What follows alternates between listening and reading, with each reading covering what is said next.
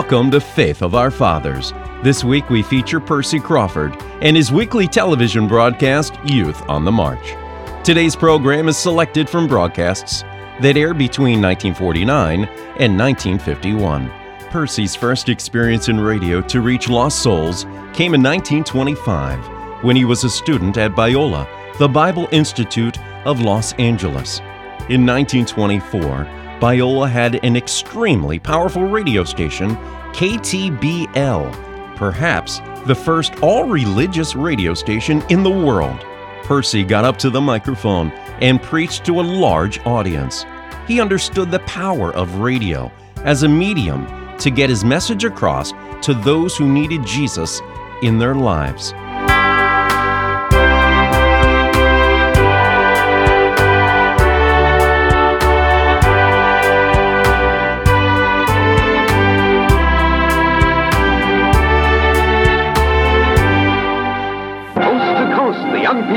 Church of the Air presents the Pioneer Gospel Telecast.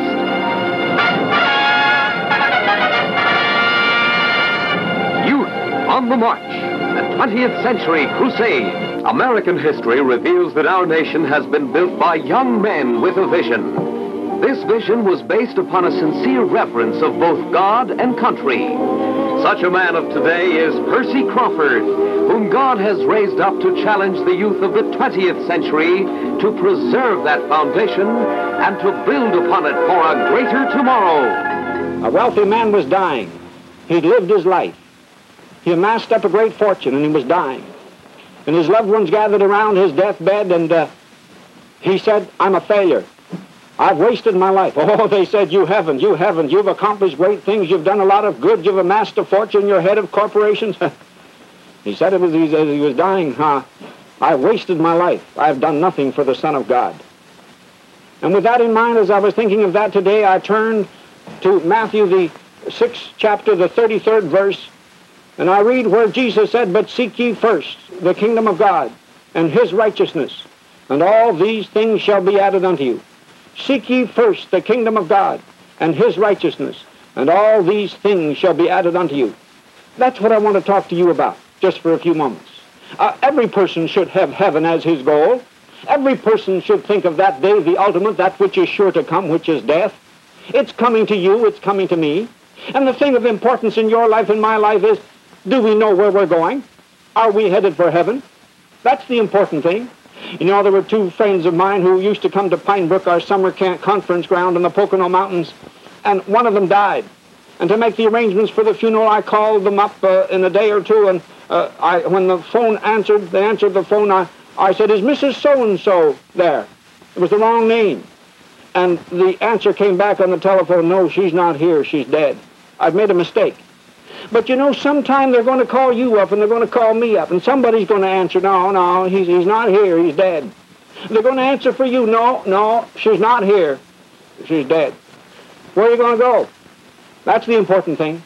And Jesus said, seek ye first the kingdom of God. Seek. Seek ye first. Why, the people there were all wondering where they would get their garments and where they would get their clothes and about their food and about their lodging. And that's important. It's important to have money and live. But Jesus said, with all of that, seek first the kingdom of God. Seek first the kingdom of God.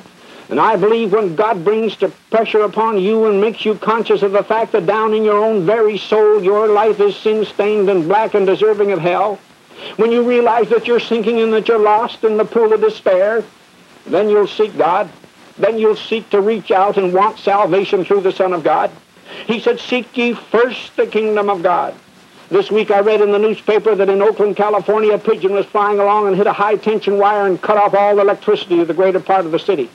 A pigeon just caused a short circuit, and everything became dark. And in the lives of many of you throughout this past year, as you've been thinking about yourself and your life and been taking inventory, you realize that into your life has come the stain of sin that has blackened and marred and spoiled your life. As the prophet of old cried, Thou, God, seest me. And tonight, as God looks down into your heart, he beholds a cesspool of sin. Oh, I know on the outside you may look all right. Your neighbors may say you're all right. But into your life, as into my life, has come the stain of sin and blackened and marred and stained it. And that's why Jesus says to you, these are his words, Seek ye first the kingdom of God. Seek ye first the kingdom of God and his righteousness, And I'm glad to tell you, in spite of yourself, in spite of your sin, there's a righteousness and a cleanness that God will give to you, regardless if you're the deepest and blackest and worst sinner in all of these great United States. That God can cover you, blot out all that sin, black and stained as it is, give you righteousness.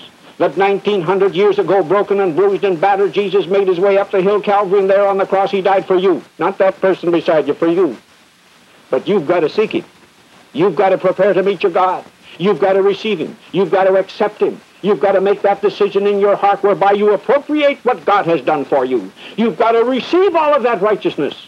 And he says, Whosoever shall call on the name of the Lord shall be saved. And then you say, Nothing in my hand I bring, simply to thy cross I cling. He said, Seek ye first the kingdom of God and his righteousness, and all these things. He called those things things. And they're important. But my friend, there's something more important than that, and that is the saving of your soul that you might go to heaven and not to hell. All these things. He said, no good thing will he withhold from them that walk uprightly. And I'm glad to tell you, if you'll put God first in your life this year, God will bring into your life the things that you need. A while back when I was in California, I was with a glee club from a certain school there. And we had our service, and I received a phone call. A, a man that knew me years ago when I was a newspaper boy delivering newspapers to his home. He was dying, and his wife said, will you come and see him? She heard I was going into the ministry. And some of us fellows jumped in a car and went over to Pasadena and went into his home, and he was dying. And I took my Testament out and started reading the 23rd Psalm. He said, no, get, get the book. She said, I know what he wants. She went and got his Bible, big Bible. And I read the 23rd Psalm, and I read uh, uh, portions of John, and, and then I talked to him about his soul and about seeking first the kingdom of God. And finally, he put his trust in Jesus, took my hand, we bowed our heads and prayed, and he prayed, called on God to save him for Jesus' sake. I went my way. The next day I called up and I said, how is he? That's why she said he died. But she said he left a message for his boy. I knew his boy. He wasn't a good fellow. He was in the penitentiary on different occasions. And she said he left a message for his boy, Fred. And with this, tell Fred not to waste his life like I did. Tell Fred not to waste his life like I did he had, he had spent his life in vain.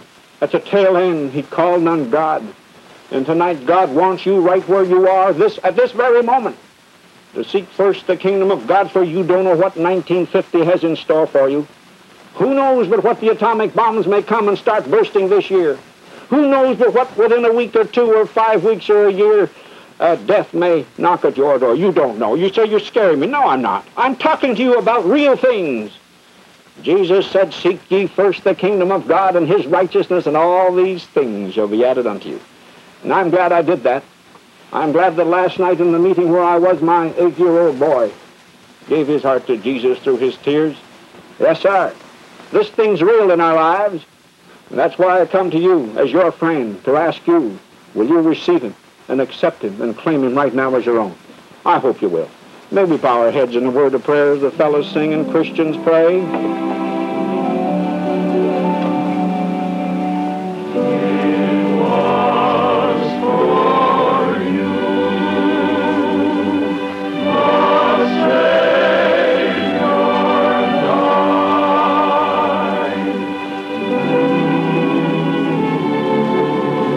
And now, As our heads are bowed and eyes are closed, I've been talking right from my heart to your heart. There you are looking in on us tonight. You know these things I've been talking about are real. You know that you're not ready to die. And Jesus said, seek ye first the kingdom of God. And I wonder how many of you right there now, right by your television set now, will bow your head and say, Lord Jesus, I want you to come into my heart tonight. Put the date down. Write me to Box 1, Philadelphia. I'd love to hear of it. We'll send you Gospel of John and help you in this, this decision. Our Father, bless these.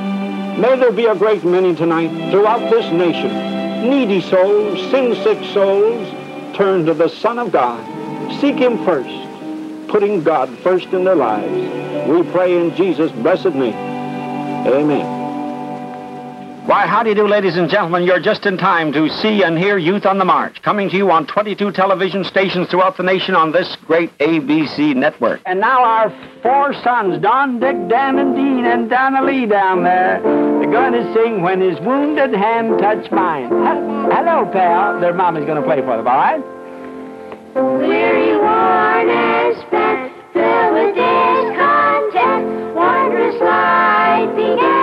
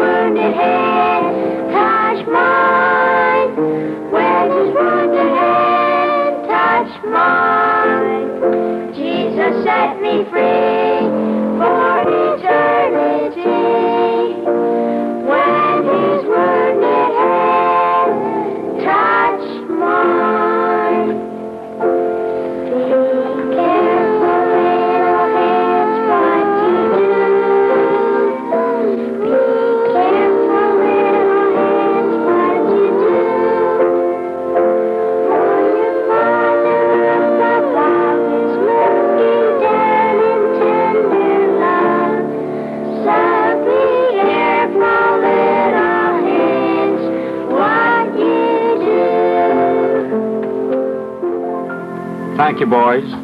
Hands. Hands. Hands are wonderful things. Hands can do good and hands can do evil. Hands can accomplish great things and hands can be great failures. Look at your hands. Just look down there now at your hands. We've been singing about hands. We want to talk just for a few moments about them. Will you listen there now? Let me talk to you about your hands. About the hands in the Bible.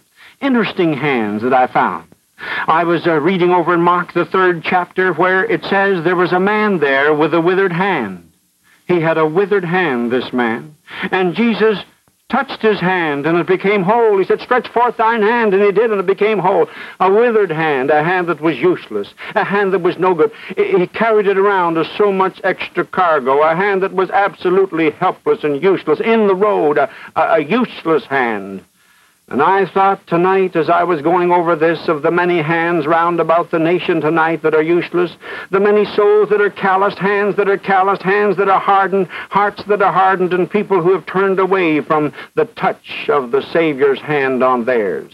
Calloused hands, hardened hands, withered hands.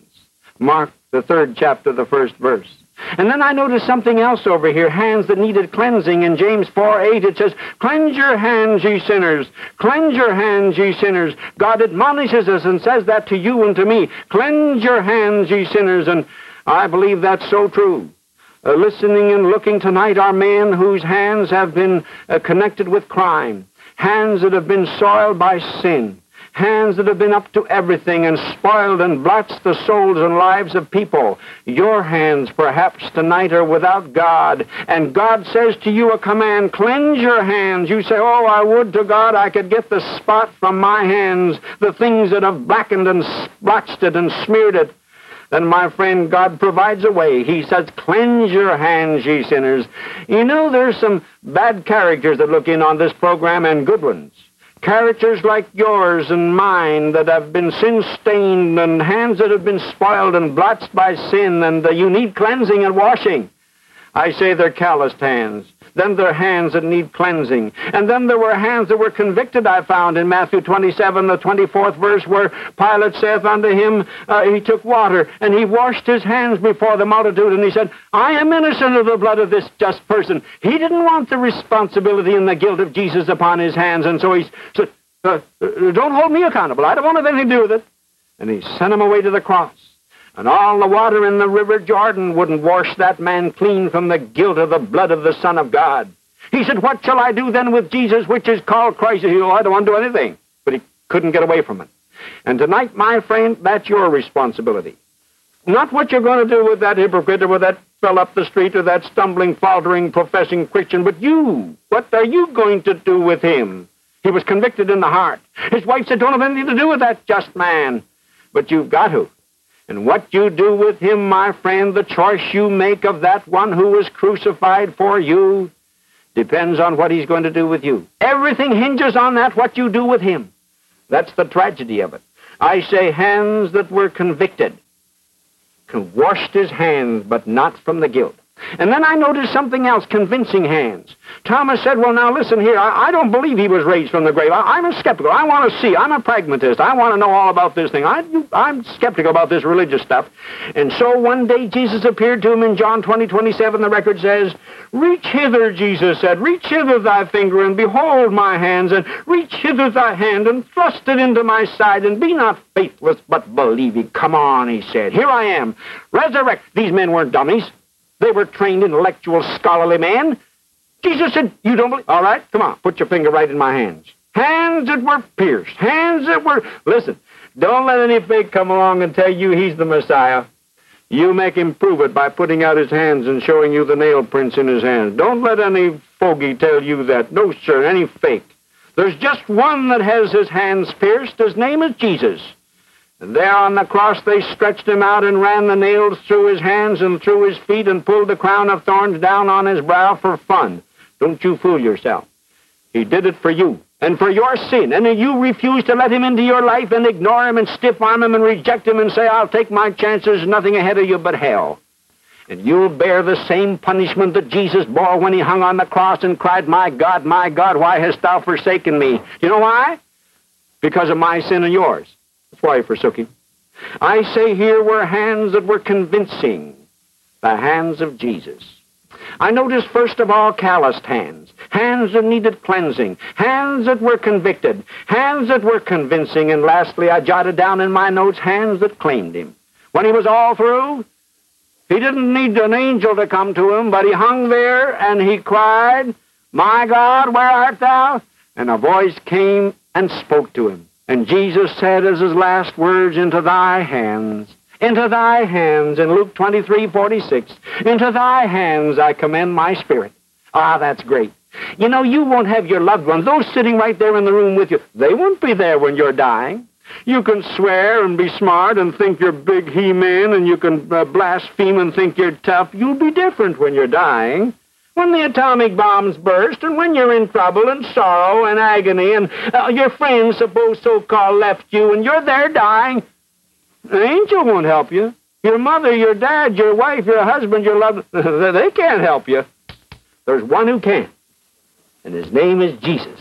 And bless God, he said, Because I live, ye too shall live. Why? Because his hands were pierced for you, broken, battered. Jesus does not want us to journey alone, but offers his nail pierced hand. He whispers, I love you, and I'll guide you home to dwell in Canaan's fair land. Then let's slip our hand in his nail pierced one, the hand that was scarred by our sin the hand that will guide us till life's setting sun and will cause us heaven to win. You and me. Will you put your hand in his tonight? I hope you will. May we bow our heads in a word of prayer.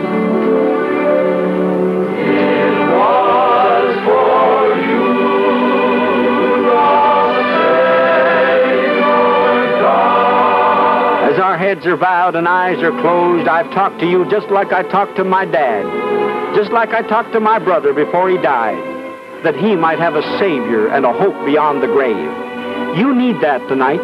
Your hands, look at them, spotted, stained. You need cleansing and washing.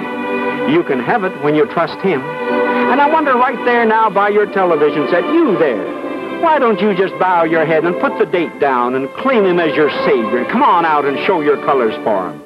And He'll bless you as you put your hand in His. Our Father, bless these. May there be many throughout the nation tonight open their heart's door as Jesus knocks and wants admission. May they let him in and find the joy of having a hand that will take them clear through to glory. We pray in Jesus' name. Amen.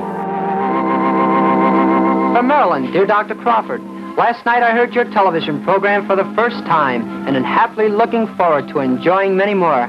I think the greatest thing television can do for me, and many more like me, is to bring God into my home.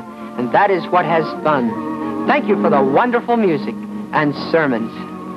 Thank you. We'd like to remind all of you folks out there once again that we're offering our lovely, uh, about 12 page picture scripture calendar here and uh, 12 large pictures of our staff here on Youth on the March, different ones that'll interest you and Donna Lee and the Four Sons and the quartet. Very nice picture of the quartet, such as it is, considering what they had to work on. Now, you can get these this calendar free this year if you write in for it tonight to Youth on the March. Post Office Box number one. My, that's easy to remember. Anywhere in the United States, just put Box One, Philadelphia. We'll get it and I'll enjoy it and appreciate your writing to get one of these calendars. Say, will you wait there just a moment by your television set and by your radio while I talk to you about a very unpopular subject? Right from the Bible, the Word of God. You don't mind a sermon, and I'm not going to preach at you. Just want to talk to you. Right from my heart to your heart about something that's vital in your life, something that's important. Listen to it. Over in Luke, the 16th chapter and the 19th verse, Jesus said this. There was a certain rich man which was clothed in purple and fine linen and uh, fared sumptuously every day. And there was a certain beggar named Lazarus which was laid at his gate full of sores, and desiring to be fed with the crumbs that fell from the rich man's table. Moreover, the dogs came and licked his sores, and it came to pass that the beggar died and was carried by the angels into Abraham's bosom. The rich man also died and was buried. Here to me is a story that Jesus told that there was a certain man. Not a hypothesis, not a guess, not a theory, not a, a myth, but he said there was a certain man. Now, I want you to bear that in mind. Now, last week I mentioned to you how Jesus was the only authority uh, on this question of eternity. And I spoke to you on, is there really a hell? You recall that? And uh, today I want to talk to you on what will hell be like. Now, that's not a popular subject, not easy for me to give it to you. I, I don't want to talk on this subject, but I'm a minister of the gospel. I have vowed when I became a preacher that I would declare the message of the Bible, whether men liked it or not, is beside the point. If God has spoken, then we must take what God has spoken. Now, out of the 12 times I showed you last week where the Greek word Gehenna was used in the New Testament, Jesus used them 11 times. Now, he's an authority. Nobody else went beyond the grave and came back. Mohammed didn't, Buddha didn't, Zoroaster didn't. None of the cults and isms, nobody went behind the curtain of death and came back. Jesus did. So he knows. He knows what he's talking about. Here it says, a certain man. Now, I want to point out just two or three things here. Now, now follow with me if you care to turn in your Bible to Luke, the 16th chapter, and follow with me. I underlined a couple of things. Notice in the 23rd verse it says, uh, Here was a man who saw. It says, He lifted up his eyes and saw. He was conscious in hell. Now, Jesus said this was a certain man, a certain definite man who, when he went to hell, he saw. He was conscious. He lifted up his eyes. He could see. Well, you say that's impossible. How can, you, when you die, your eyes disintegrate, they return to dust as God said they would, but God is going to give the sinner a, a new body. You're going to be conscious, God says, in hell. He says they'll see. They'll have eyes to see in hell. Conscious. Then I noticed something else here, that they suffered. It says, being in torment. It say, he said, I am tormented in this flame. He was conscious of the torment and the suffering and the agony that he was going through. He suffered. Not only saw with his eyes, but he suffered. He was conscious of feeling, conscious that he was suffering. One of my professors at the university, in one of the classes I was taking, he said, I don't know why he got on this subject. It was a subject on history that I was taking. And he said, Some people believe in a hell. He says, How in the world is a person going to suffer forever in hell? In flames. They're going to burn up. He says, How can that be? He said, Is God going to give the sinner an asbestos body? Everybody laughed. Hundred and some in the class laughed. Big joke. But he just about guessed it. God says over in 1 Corinthians, the 15th chapter, he says, To the sinner, God is going to give him a body as it pleases him. God's going to give the sinner a body. Now, we're doing wonderful things today. It's amazing what science is doing today. And do you mean to tell me God can't bring a sinner out of the grave and put him on his feet and give him a body that won't burn up? You bet your life. In hell, he'll be tormented. He'll suffer, live on and on. And he shouted. He cried. It says he cried. Have mercy on me. He cried. Big tears. People going to cry in hell? You say, how can he when he's suffering in flames? He'll have tears, don't worry. He'll eyes. People will be very penitent then. They'll come and cry and say, oh, my God, where's my... Sure, mine will get very religious. Did you ever notice how many people get religious when they're dying? It's amazing how religious people get. How many soldier boys, too, get religious when they're dying, but when they're well and strong, they forget about God. Anybody can call on God when you're dying. Any fool can do that. Take something to live for him. Stand up before the bunch and say, I'm not ashamed of Jesus Christ. That's more stuff than you've got. He cried. One fellow said to me, Well, suppose I do go to hell. He said, have lots of company. I said, But you won't enjoy it. You'll be so conscious of your own agony and suffering, you'll cry out to God. He shouted, cried, and he made supplication. He made a prayer. And he said, Have mercy. There's no mercy in hell. Mercy's over. Mercy starts at the cross and ends with the grave. When you get to the grave, my friend, and your last breath is taken, brother, you're all through. You can do all you want, but nothing will get you out of the flames of hell. You're finished. Because you've deliberately spit in the face of the Son of God and said, I don't want him. Go ahead. You want that? Go ahead. Jesus lifted the curtain, and he said they made supplication, have mercy. Another thing I noticed, right here, read it. He surveyed. He said, Son, remember. Son, remember? Al Capone have a conscience? You bet your life. You know how he died?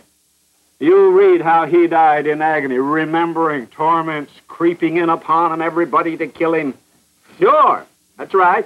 In hell, men will remember their deeds. friend of mine called on a man in Sing Sing. He was a tough guy.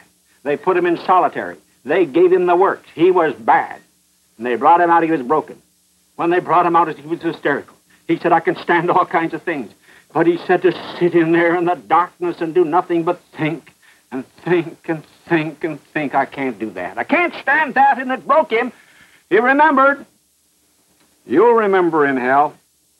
You remember how you heard a preacher stand up and television come into your home and into that place where you are there and remind you that you need Christ as your Savior, and you wisecrack.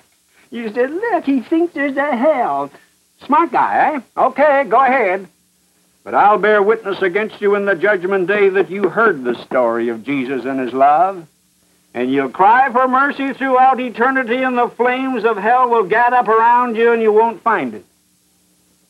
You'll be lost, and you'll be sent into the caverns of hell, crying, My God, my God, where art thou?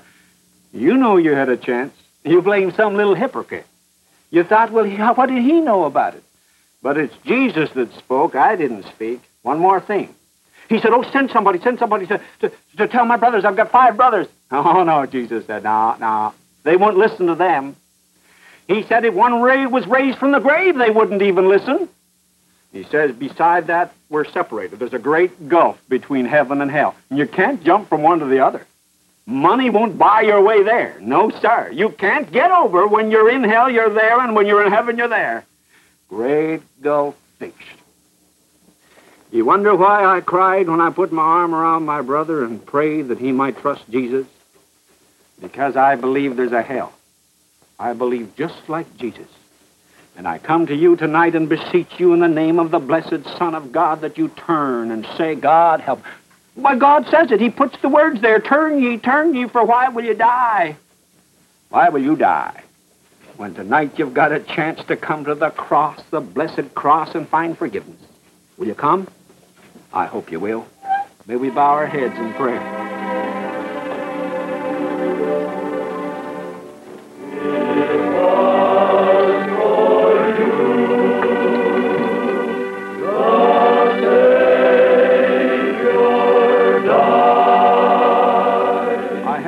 Tonight to talk to you on this subject. It's a horrible subject. I'd like to talk more on the love of God, but it's there. There's the pit ahead. And tonight, why don't you bow your head right there by your television set or by your radio and say, God helping me. I'm going to trust this Savior before it's too late. I'm going to be ready for the judgment day. Then you won't have to fear hell. Your name will be written in the Lamb's Book of Life. Do it there now and write me to Box 1, Philadelphia. Our Father, bless these. Oh, may there be a great host throughout the nation tonight. Turn to the Son of God and find forgiveness and know that there's life in trusting Jesus. We pray in His blessed name. Amen. Ladies and gentlemen, you have just listened to Youth on the March with a message by Dr. Percy Crawford, President of the King's College. This is distinctly a faith work. We want you not only to pray for the needs of this work, but to ask God what share you are to have in it. If you're interested in this program continuing, let Dr. Crawford hear from you this week. These programs can continue on this your station only as you stand loyally by this home missionary work. The preceding program, originally telecast by ABC in New York, has come to you by special video recording. This is ABC, the American Broadcasting Company.